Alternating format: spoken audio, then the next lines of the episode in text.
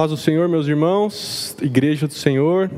Estamos aqui então, como o Darley disse, na penúltima bem-aventurança, e eu quero pedir para você abrir a sua Bíblia comigo em Mateus capítulo 5, somente um versículo que a gente vai ler.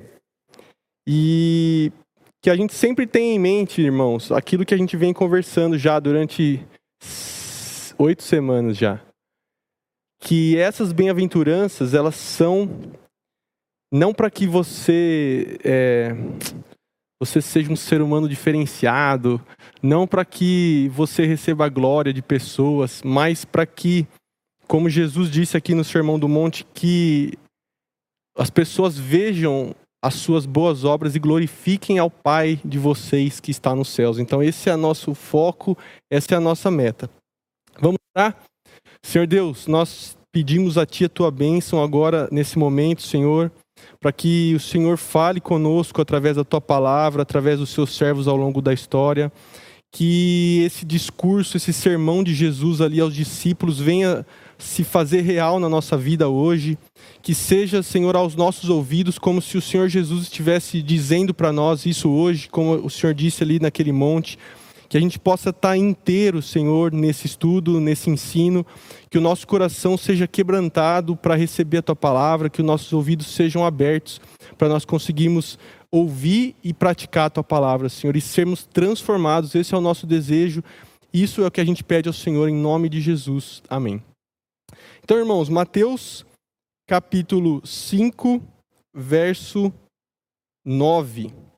E o nosso tema é bem-aventurados os pacificadores. Então o texto diz: bem-aventurados os pacificadores, pois serão chamados filhos de Deus. Na minha Bíblia é a mesma coisa: bem-aventurados os pacificadores, porque serão chamados filhos de Deus. E nós já estamos na sétima semana, a gente já viu a bem-aventurança da pobreza de espírito, a gente já viu a bem-aventurança do choro espiritual, que resulta dessa pobreza de espírito. A gente já viu a bem-aventurança da mansidão, que também ela é uma escada, né? Lembra que as bem-aventuranças são uma escada que a gente vai degrau por degrau e uma bem-aventurança leva e é necessária para que a outra aconteça. O ponto central das bem-aventuranças é a fome e a sede de justiça. Então, a partir do momento que você percebeu a sua situação e você tem fome e sede por mudança, por justiça divina, por você ter uma vida santa, você começa a receber do Senhor e o primeiro demonstração disso é você ser misericordioso. Felizes os misericordiosos. A outra bem-aventurança de semana passada foi: felizes os puros de coração. E a gente viu que ser puro de coração é ter um coração de um único dono, um coração não dividido, um coração que, que não é impuro no sentido de conter coisas ali que não seja Deus, que contenha é, afeições, paixões e, e concorrência para Deus no seu coração. Se o seu coração estiver plenamente no Senhor, você vai ter um coração puro. Então, viver para a glória de Deus, é isso que o Felizes os Puros de Coração vai dizer para nós. E hoje nós chegamos, então, em Felizes os Pacificadores.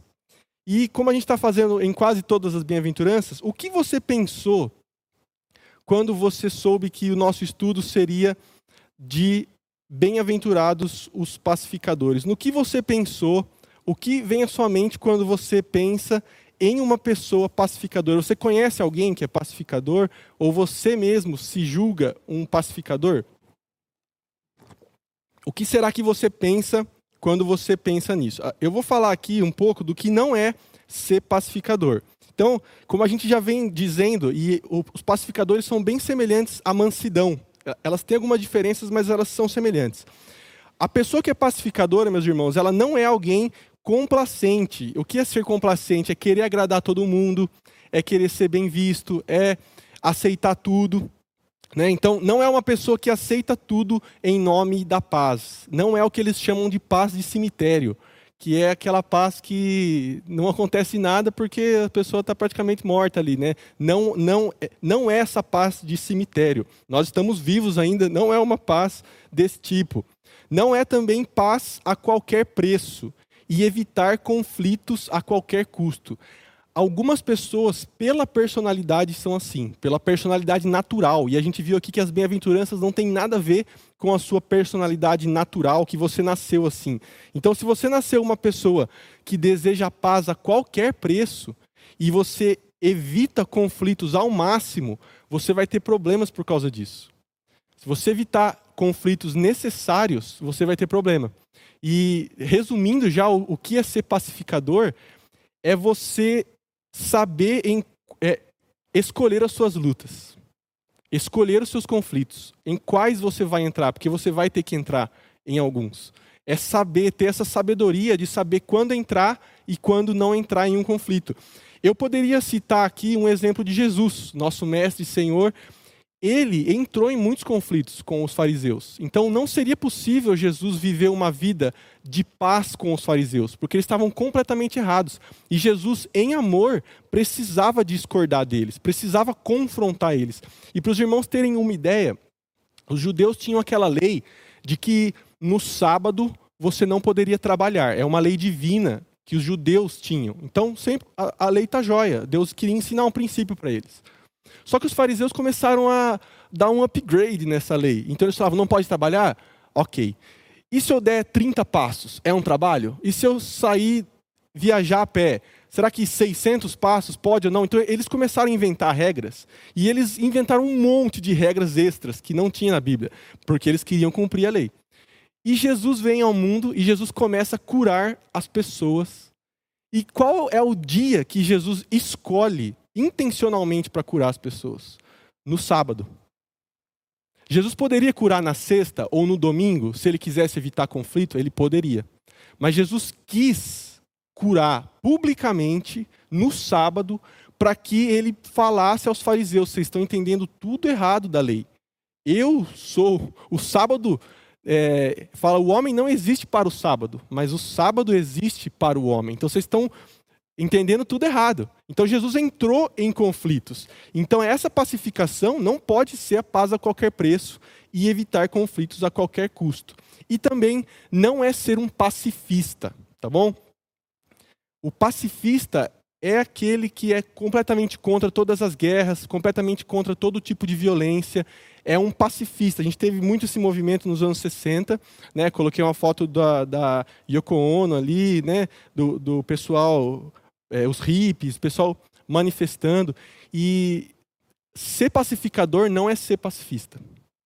Não é você querer esse tipo de paz que os pacifistas querem, da forma como eles querem. O C.S. Lewis tem uma, uma argumentação muito boa sobre isso. Se você tiver curioso de por que, que o cristão não é necessariamente um pacifista, o C.S. Lewis, que lutou na Primeira Guerra, ele vai desenvolver isso no livro Cristianismo Puro e Simples. Então, não é ser um pacifista, e também, meus irmãos, eu não coloquei aqui, mas é importante frisar que não é ser um apaziguador, no sentido de colocar, de postergar um conflito.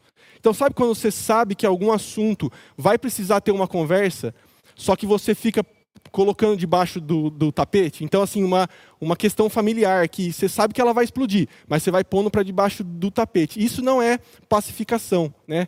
Não é você ser um pacificador, é você estar tá apaziguando ali, só que vai explodir em algum momento. Então, às vezes, os conflitos são necessários e a ausência completa de conflitos não é o que é nós sermos um pacificador.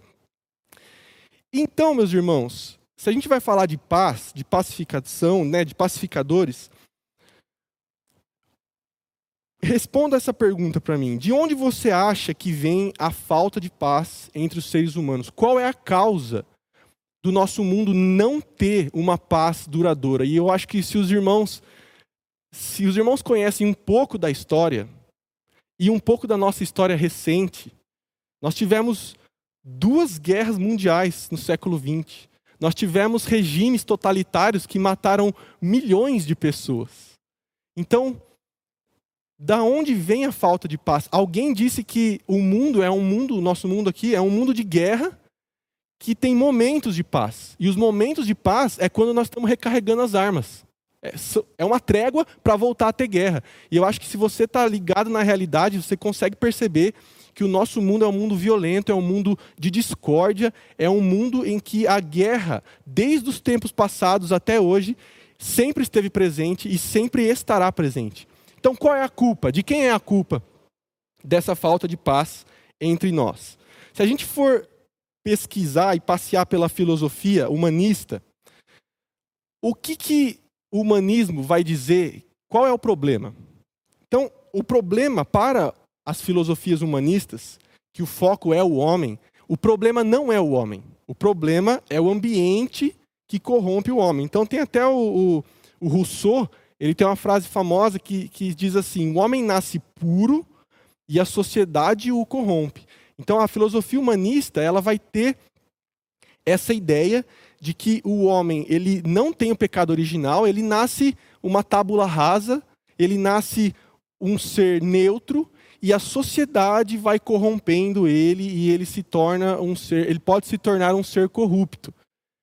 Só que, irmãos, bem antes do Rousseau, a Bíblia ela já finalizou esse assunto dizendo o problema é o homem, o problema é o ser humano. Qualquer filosofia que não atacar a raiz do problema, que é o ser humano pecaminoso, vocês vão estar tá pondo band-aid para curar câncer. Não vai resolver.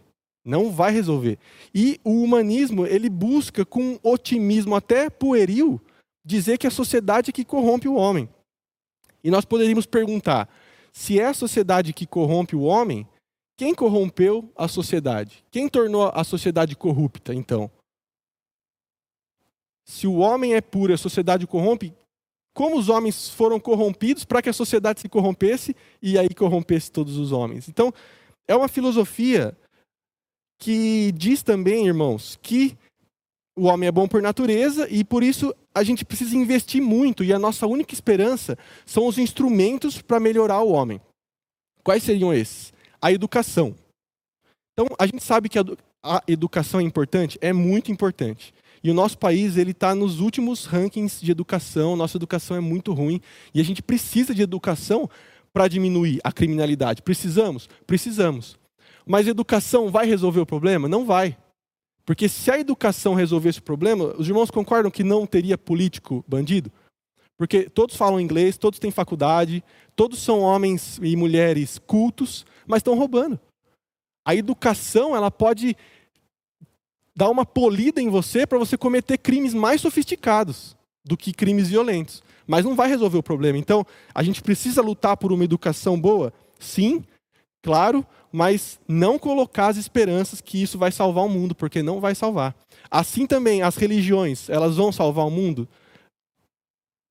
Em relação à maldade humana? Não vão. Algumas só pioram as guerras e as maldades, né? E também, às vezes, o humanismo diz que melhores condições de vida vão resolver. Então, se as pessoas tiverem uma renda mínima, se as pessoas tiverem uma renda, a pessoa não vai ser, não vai ficar é, mal, né? A pessoa não vai ser ruim porque ela tem uma condição, então ela não vai precisar roubar. Então, o humanismo ele, ele vai colocar é, soluções para acabar com a maldade. E nós, como cristãos realistas, bíblicos, a gente vai saber que isso é bom, né? É bom que as pessoas tenham religião. A religião, de uma maneira geral, faz bem para todo mundo. A educação é ótima. A gente precisa lutar por uma educação melhor. Condição de vida, né? Dignidade financeira é importante. Só que isso não vai resolver o problema da maldade. Por quê, meus irmãos? De onde vem a falta de paz entre nós? O relato bíblico vai dizer que o pecado é o culpado por todas as guerras e divisões entre nós. Então, se tem um vilão, se tem um culpado, não é nem Satanás, é o pecado. O pecado que habita dentro de você. Que o texto de Tiago, um texto perscrutador, vai dizer assim: Tiago 4, do 1 ao 3. De onde vêm as guerras e contendas que há entre vocês? Então, é, é a pergunta que a gente está fazendo. Não vem das paixões que guerreiam dentro de vocês? Vocês cobiçam coisas e não as têm. Matam e invejam, mas não conseguem obter o que desejam. Vocês vivem a lutar e a fazer guerras. Não têm porque não pedem. Quando pedem, não recebem, pois pedem por motivos errados para gastar em seus prazeres. Então, o texto de Tiago é uma pá de cal no caixão do humanismo. É dizer, o problema está dentro de você, está no seu coração, no pecado que o texto ainda usa, nas paixões que guerreiam dentro de você. Então, eu e você, meus irmãos, somos um campo de batalha das paixões, que ficam concorrendo para ganhar o trono do nosso coração. E todas as discórdias e guerras vêm de orgulho, de cobiça, de inveja, de ganância, tudo que já habita no, no, nosso coração. Uma educação boa não vai melhorar a sua ganância, ela pode até piorar. É uma condição de vida boa pode te deixar mais ganancioso ainda. Então, o pecado que habita em nós, ele é o motivo da falta de paz entre nós. Dr. Martin Lloyd Jones sintetiza da seguinte forma: a explicação para todas as nossas dificuldades é a concupiscência, a cobiça, o egoísmo e o egocentrismo dos homens. Essa é a verdadeira causa de todas as dificuldades e discórdias, sem se importar se isso envolve indivíduos, grupos dentro de uma nação ou nações entre ou nações entre si. Então, meus irmãos, a falta de paz, ela surge do nosso coração. É por isso que tem guerra, é por isso que tem divisão, é por isso que tem assassinatos em massa, é por isso que todo mal está presente no mundo, porque nós estamos presentes no mundo e nós somos maus e o nosso coração é mau.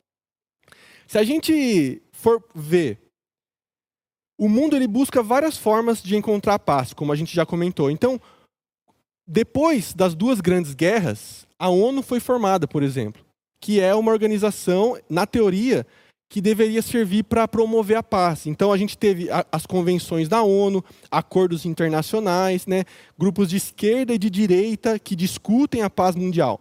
Mas, irmãos, se a gente não reconhecer o pecado humano como o problema central, nunca vai ser resolvido, porque só Deus é capaz de transformar o homem. Então, a gente apoia todas as ações que foram feitas, que forem feitas em nome da paz. Mas se você é cristão, você sabe que aquilo não é o suficiente. Você sabe que as pessoas precisam ser transformadas por Deus, o evangelho precisa ser pregado, Jesus precisa entrar no coração das pessoas para que as guerras terminem. Porque até hoje todas as organizações, tratados, acordos não foram eficazes para parar com as guerras. A gente ainda não teve uma grande guerra mundial, mas o mundo está cheio de guerras civis localizadas, né?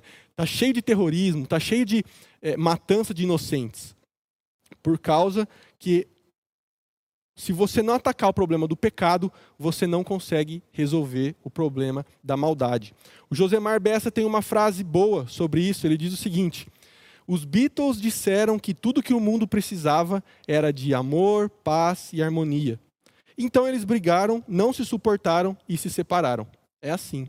Então, irmãos, o discurso é muito bonito. O discurso da paz, o discurso que nós precisamos ter harmonia, o discurso que nós precisamos ser unidos, mas o nosso coração, se tiver no pecado ainda, você vai, na primeira oportunidade, você vai se separar. Os Beatles cantaram, né? Tudo que você precisa é o amor, tal, tal, tal, mas briga, separa e termina porque o coração humano é o problema. Se você focar, né, vamos lá, é, imaginar um mundo, como disse o John Lennon, não vai dar certo, porque o coração humano precisa ser transformado. O que significa a gente ser um pacificador? Duas coisas, meus irmãos, para a gente resumir. Você pode ser um pacificador de forma passiva. Passivamente você consegue ser um pacificador. Como? Se você for pacificador, você não é o provocador do conflito. Você é passivamente pacífico. Ou seja, a desavença não partirá de você, na maioria das vezes, só as que forem necessárias. Então, o texto bíblico de Romanos 12, 18 diz: olha como o texto ele, ele foca certinho. Romanos 12, 18. Se for possível, quando depender de vós, tende paz com todos os homens. Então o texto poderia ser tende paz com todos os homens, ponto final.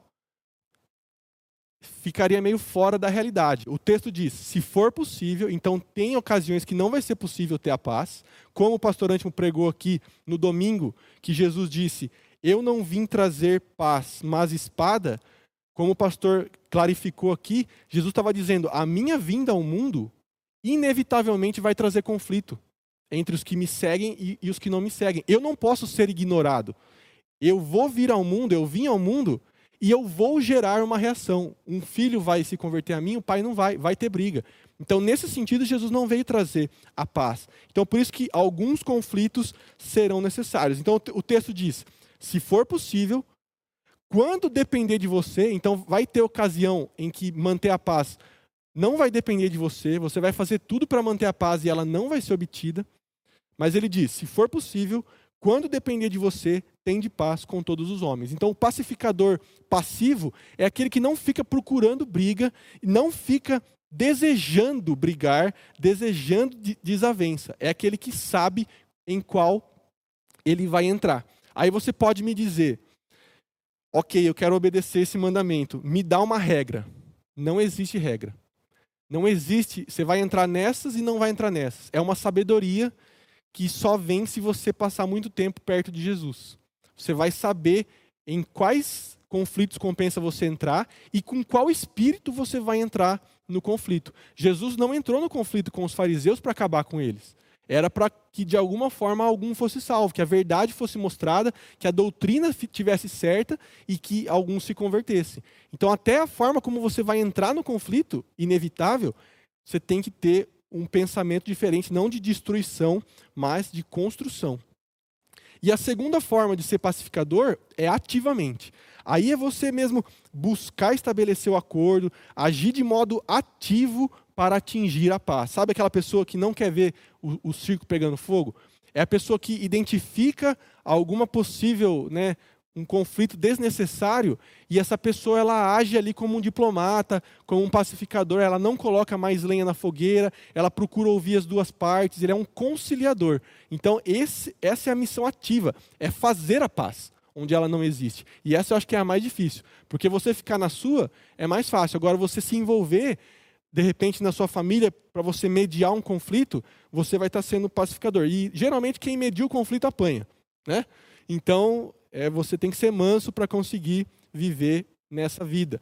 O Lloyd Jones diz, fazendo essa relação com a mansidão já, olha só. Antes que alguém possa ser um pacificador, terá de ser interna, inteiramente liberto do próprio eu, dos interesses próprios e da preocupação consigo mesmo.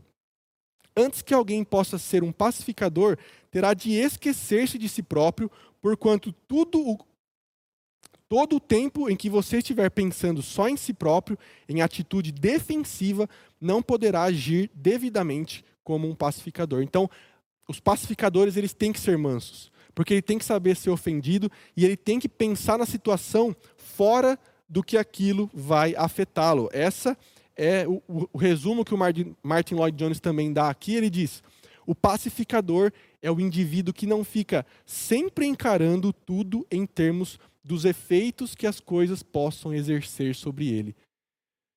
Qual é o cálculo que você faz quando um conflito se torna potencial? É no que isso vai me atingir, no que eu serei prejudicado, ou é no que é o que é o certo a fazer, o que Jesus faria, o que vai glorificar a Deus?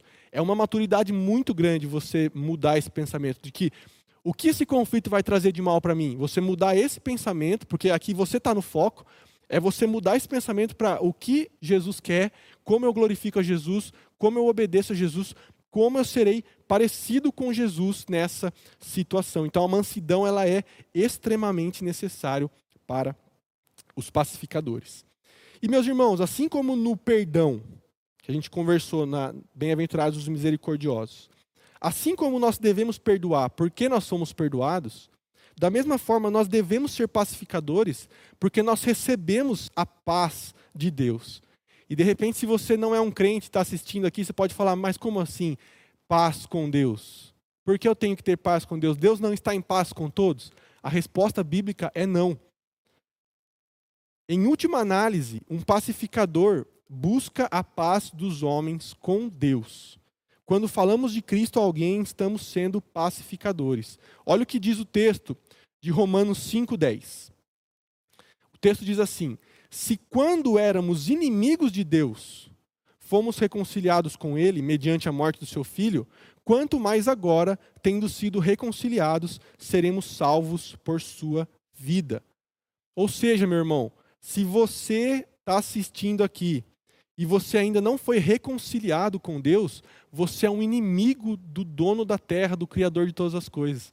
Se você não está se o Senhor Jesus não é o centro da sua vida, não é o seu Senhor e o seu Salvador, você está em inimizade contra o Criador de todas as coisas, contra o seu Criador. Você está em guerra com Deus. Você consegue viver com esse pensamento de que Deus é contrário, se opõe a você, se você não está em Cristo? E a gente diz isso com a maior clareza e, e segurança do mundo, porque é isso que a Bíblia ensina. A gente não quer, é, como a gente já disse, like, a gente não quer visualização, a gente quer pregar a verdade do Evangelho aqui, que você seja confrontado, como eu fui, como todos nós aqui dessa igreja fomos um dia.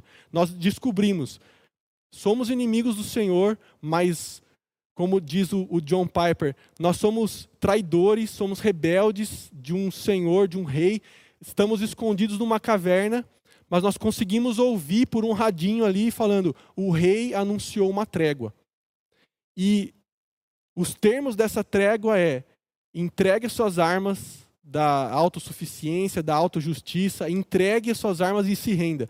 Você será salvo e perdoado. É isso que Deus fez. Está fazendo hoje, nesse momento. Está falando para você: abandona sua vida de pecado, se arrependa, confie no Senhor Jesus e você salvo. E o que diz o texto de Romanos 5,1? Diz: Tendo sido, pois, olha só, justificados pela fé, temos paz com Deus por nosso Senhor Jesus Cristo. Então, a maior necessidade de todo ser humano é estar em paz com o Criador, é estar em paz com Deus. Isso é o assunto mais importante que você precisa pensar na sua vida. Você tem que pensar, mesmo que ele seja incômodo. Você está em paz com Deus? Você e, a, e, essa paz é somente através da justificação pela fé, que é você ser um crente de verdade, você crer em Jesus, não é acreditar que Jesus existe, não é acreditar que Deus existe, não é acreditar que todos são filhos de Deus, é crer no Senhor Jesus e no sacrifício que ele fez na cruz do Calvário em seu lugar. Beleza, irmãos? Como que a gente pode ser pacificador na prática? na prática, vida prática, mundo real. Como que a gente pode ser pacificador? A primeira coisa, pelo contexto, é, a forma correta da, da, gente estudar a Bíblia é sempre buscando a própria Bíblia te responder. Então, Mateus 5, Jesus está falando de pacificadores, porque serão chamados filhos de Deus. No próprio capítulo 5, Jesus vai dizer outra coisa e vai falar: se vocês fizerem isso, vocês serão filhos de Deus. Então a gente percebe que tem relação. A primeira atitude prática de um pacificador é buscar efetivamente a paz com os seus inimigos. E principalmente orar por eles. Olha o que diz o texto de Mateus 5, do 43, ó, mesmo capítulo das bem-aventuranças, do 43 ao 45. Diz, Jesus dizendo: Vocês ouviram o que foi dito. Ame o seu próximo e odeie o seu inimigo. Então esse era o ditado da época. Ame o seu próximo, odeie o seu inimigo. É muito parecido com o nosso hoje em dia, né? Ame os que pensam igual a você, odeie os que for diferente. Mas eu lhes digo: amem os seus inimigos e orem por aqueles que os perseguem, para que vocês venham a ser filhos do seu Pai que está nos céus. E o texto diz que faz o sol nascer e a chuva cair sobre justos e sobre injustos. Então, meu irmão, um teste se você é pacificador. Você ora por quem te persegue? Você ora pela pessoa que pisa no seu calo? Você ora pelas pessoas que você não gosta? Se você odeia o Bolsonaro, você ora por ele? Se você odiava a Dilma e o Lula, você orou por eles quando eles estavam na presidência? Você ora por um membro da sua família que briga com você? Você tem esse coração de a pessoa te perseguir, te ofender, ser uma inimiga sua? E você conseguir enxergar além daquela pessoa, saber que a sua luta não é contra carne nem sangue, e você orar por ela, falando: Senhor Jesus, se revela a ela, transforma, Senhor, mostra a tua glória. Você consegue orar por quem te persegue? Ou você é muito ofendidinho ao ponto de falar: Não, eu não vou orar porque eu, ela não pode me ofender, eu sou muito precioso para ser ofendido, né? Mansidão.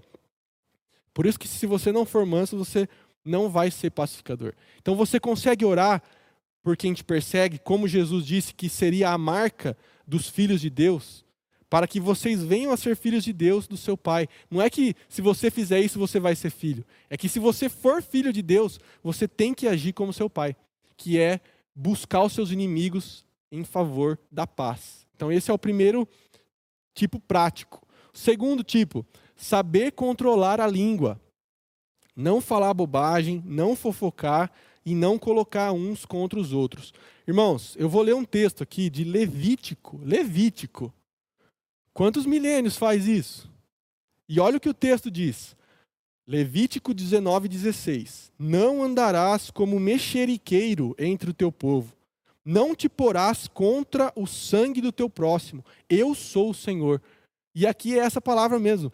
Mexeriqueiro. É aquele cara intrigueiro, aquela pessoa que causa intriga, que fala muito, que faz fofoca, que fica semeando contenda.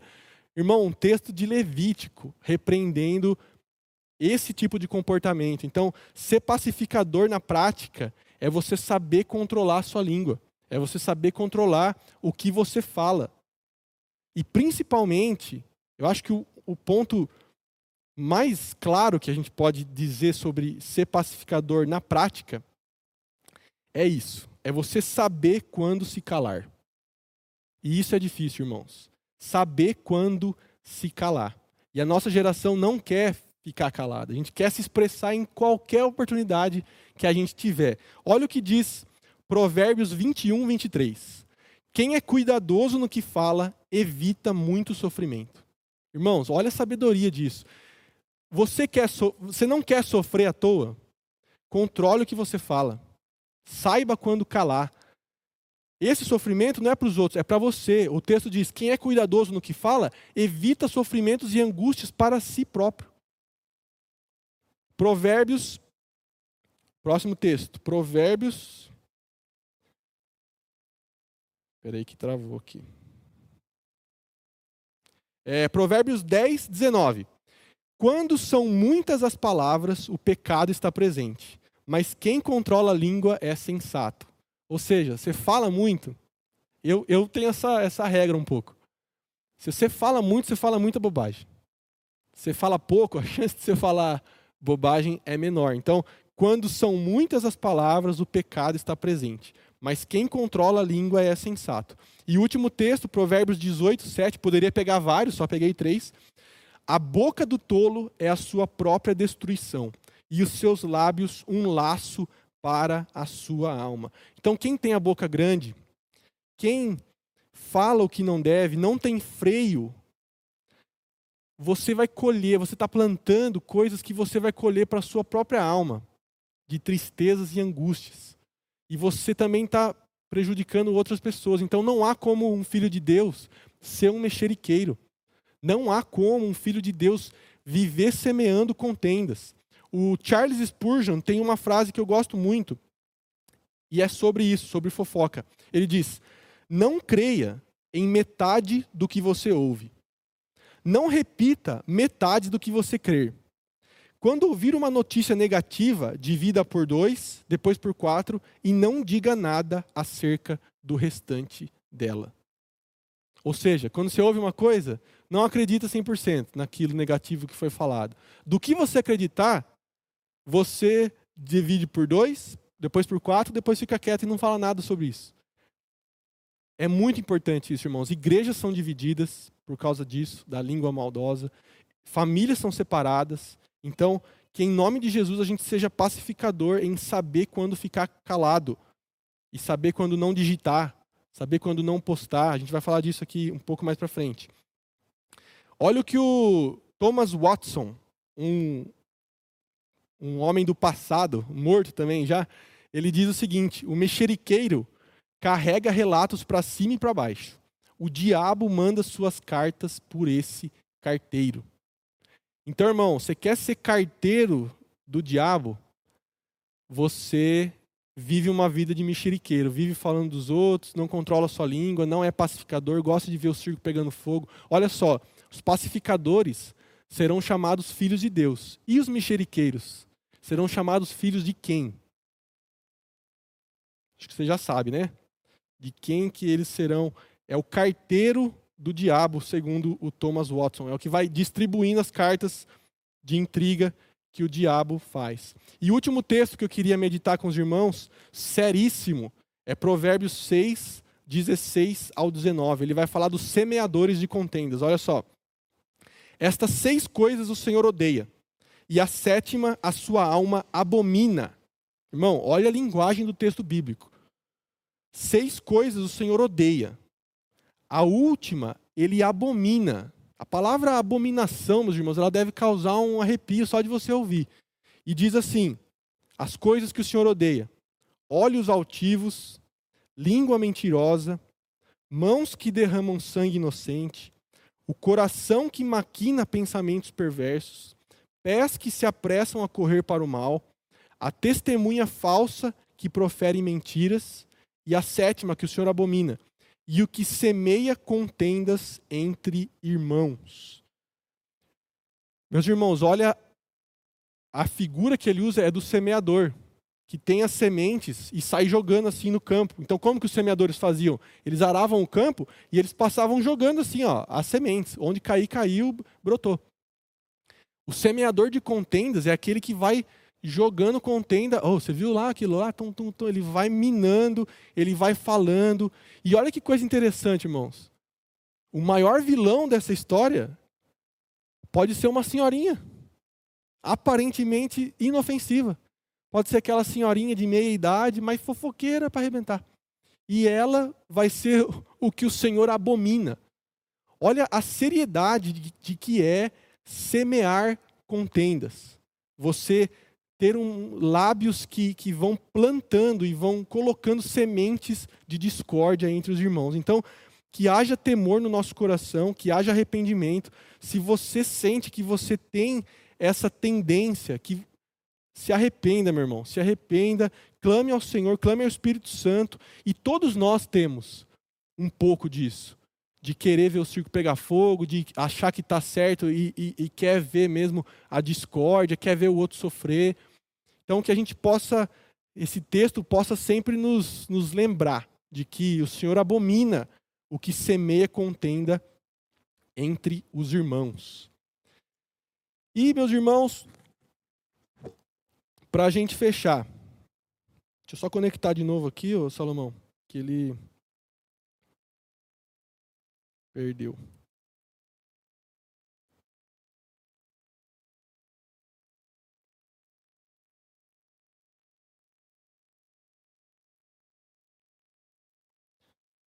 O último ponto que nós vamos tratar, meus irmãos, é sobre pacificação em termos em tempos de rede social. Eu estou seguindo aqui os estudos do Martin Lloyd Jones e do John Stott, mas na época deles não existia ainda as redes sociais. As redes sociais, meus irmãos, elas deram toda a capacidade da gente ofender as pessoas e a gente não ser pacificador, só que com a proteção de um computador por trás de nós, né? na, na nossa frente. Quantas pessoas a gente já não viu que é corajoso na rede social, xinga, faz conflito, mas pessoalmente murcha.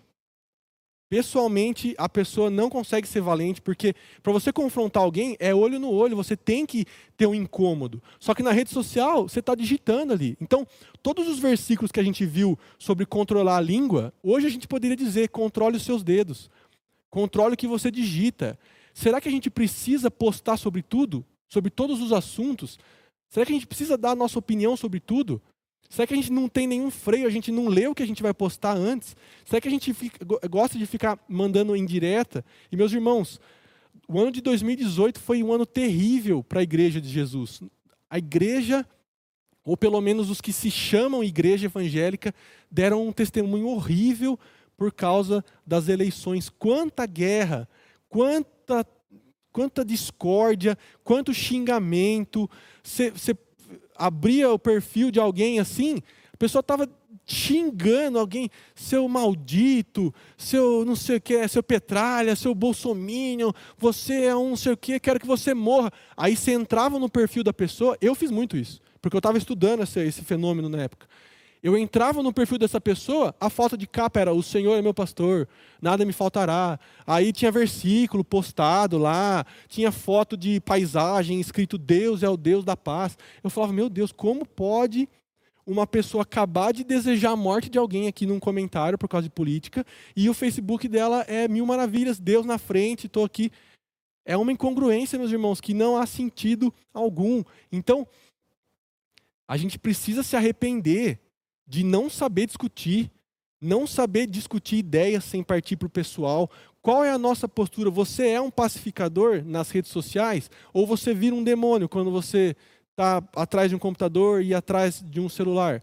O que faz com que a gente, por causa, e ainda por causa de política, não é nem por causa de doutrina, não é nem por causa de que estão ofendendo a Bíblia, de que estão pregando heresia, porque no passado as brigas eram bastante por causa disso. Né? Vinha alguém pregar contra a Trindade aqui, os caras partiam para cima, falavam: não, não vai pregar contra a Trindade. Agora nós estamos brigando por causa de personalidades, por causa de ideologias. Qual é o testemunho que está sendo dito para o mundo que não conhece Jesus sobre os pacificadores cristãos? 2018 foi um ano perdido para o testemunho da igreja. Porque uns a favor, um lado, outros contra, sem saber conversar, sem saber, ó, a minha opinião é essa. E, acima de tudo, nós somos irmãos em Cristo.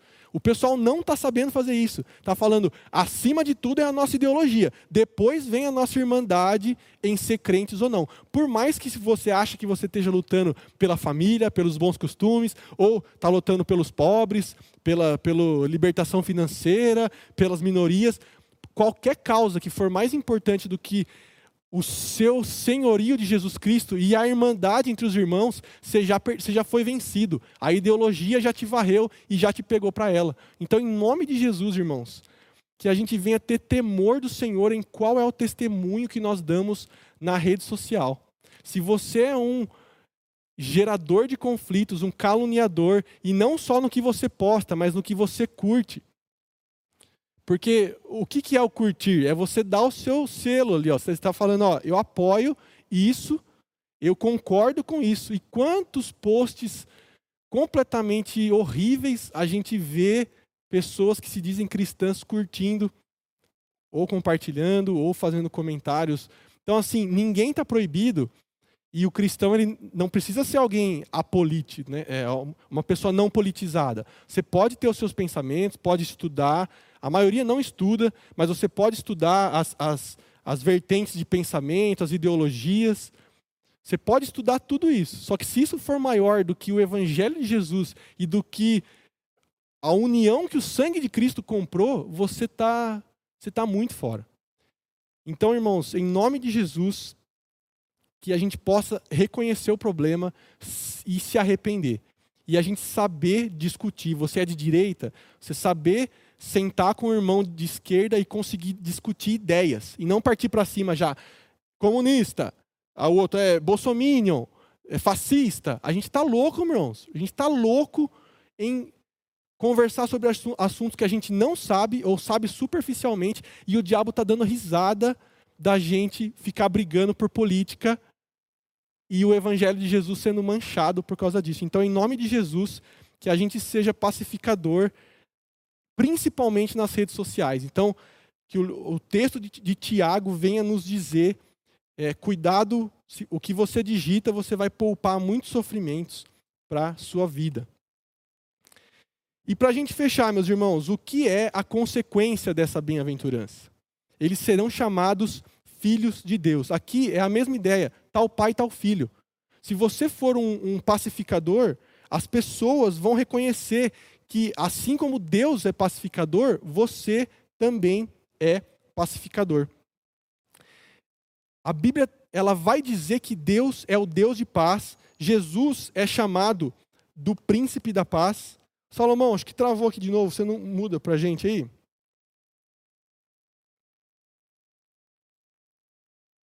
Desculpe aí, irmãos, que está caindo aqui a nossa conexão entre os computadores mas a gente já está no finalzinho.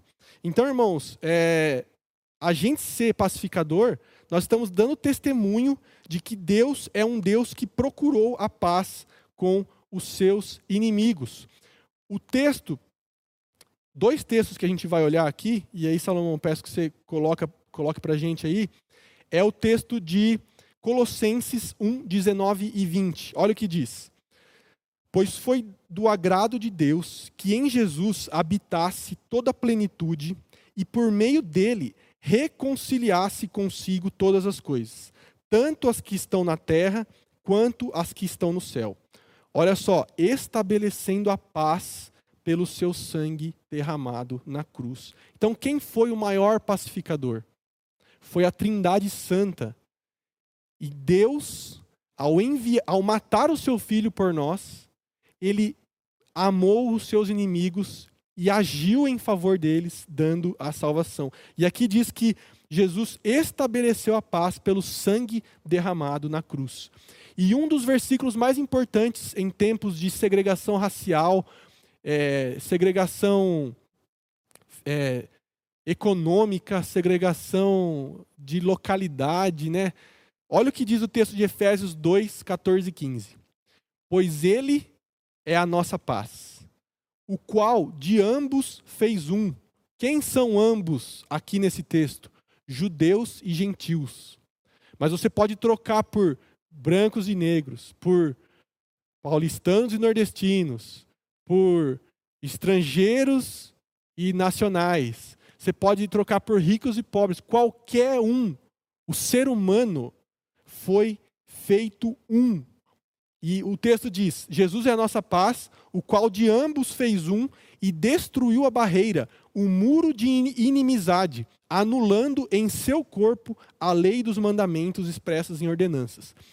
Qual era o objetivo de Jesus? Era criar em si mesmo dos dois um novo homem fazendo a paz. Então, para nós que somos cristãos, não existe classes, não existe diferenças de raças, não existem raças, não existem diferenças criadas pelo ser humano entre nós. Jesus em si mesmo fez um novo homem.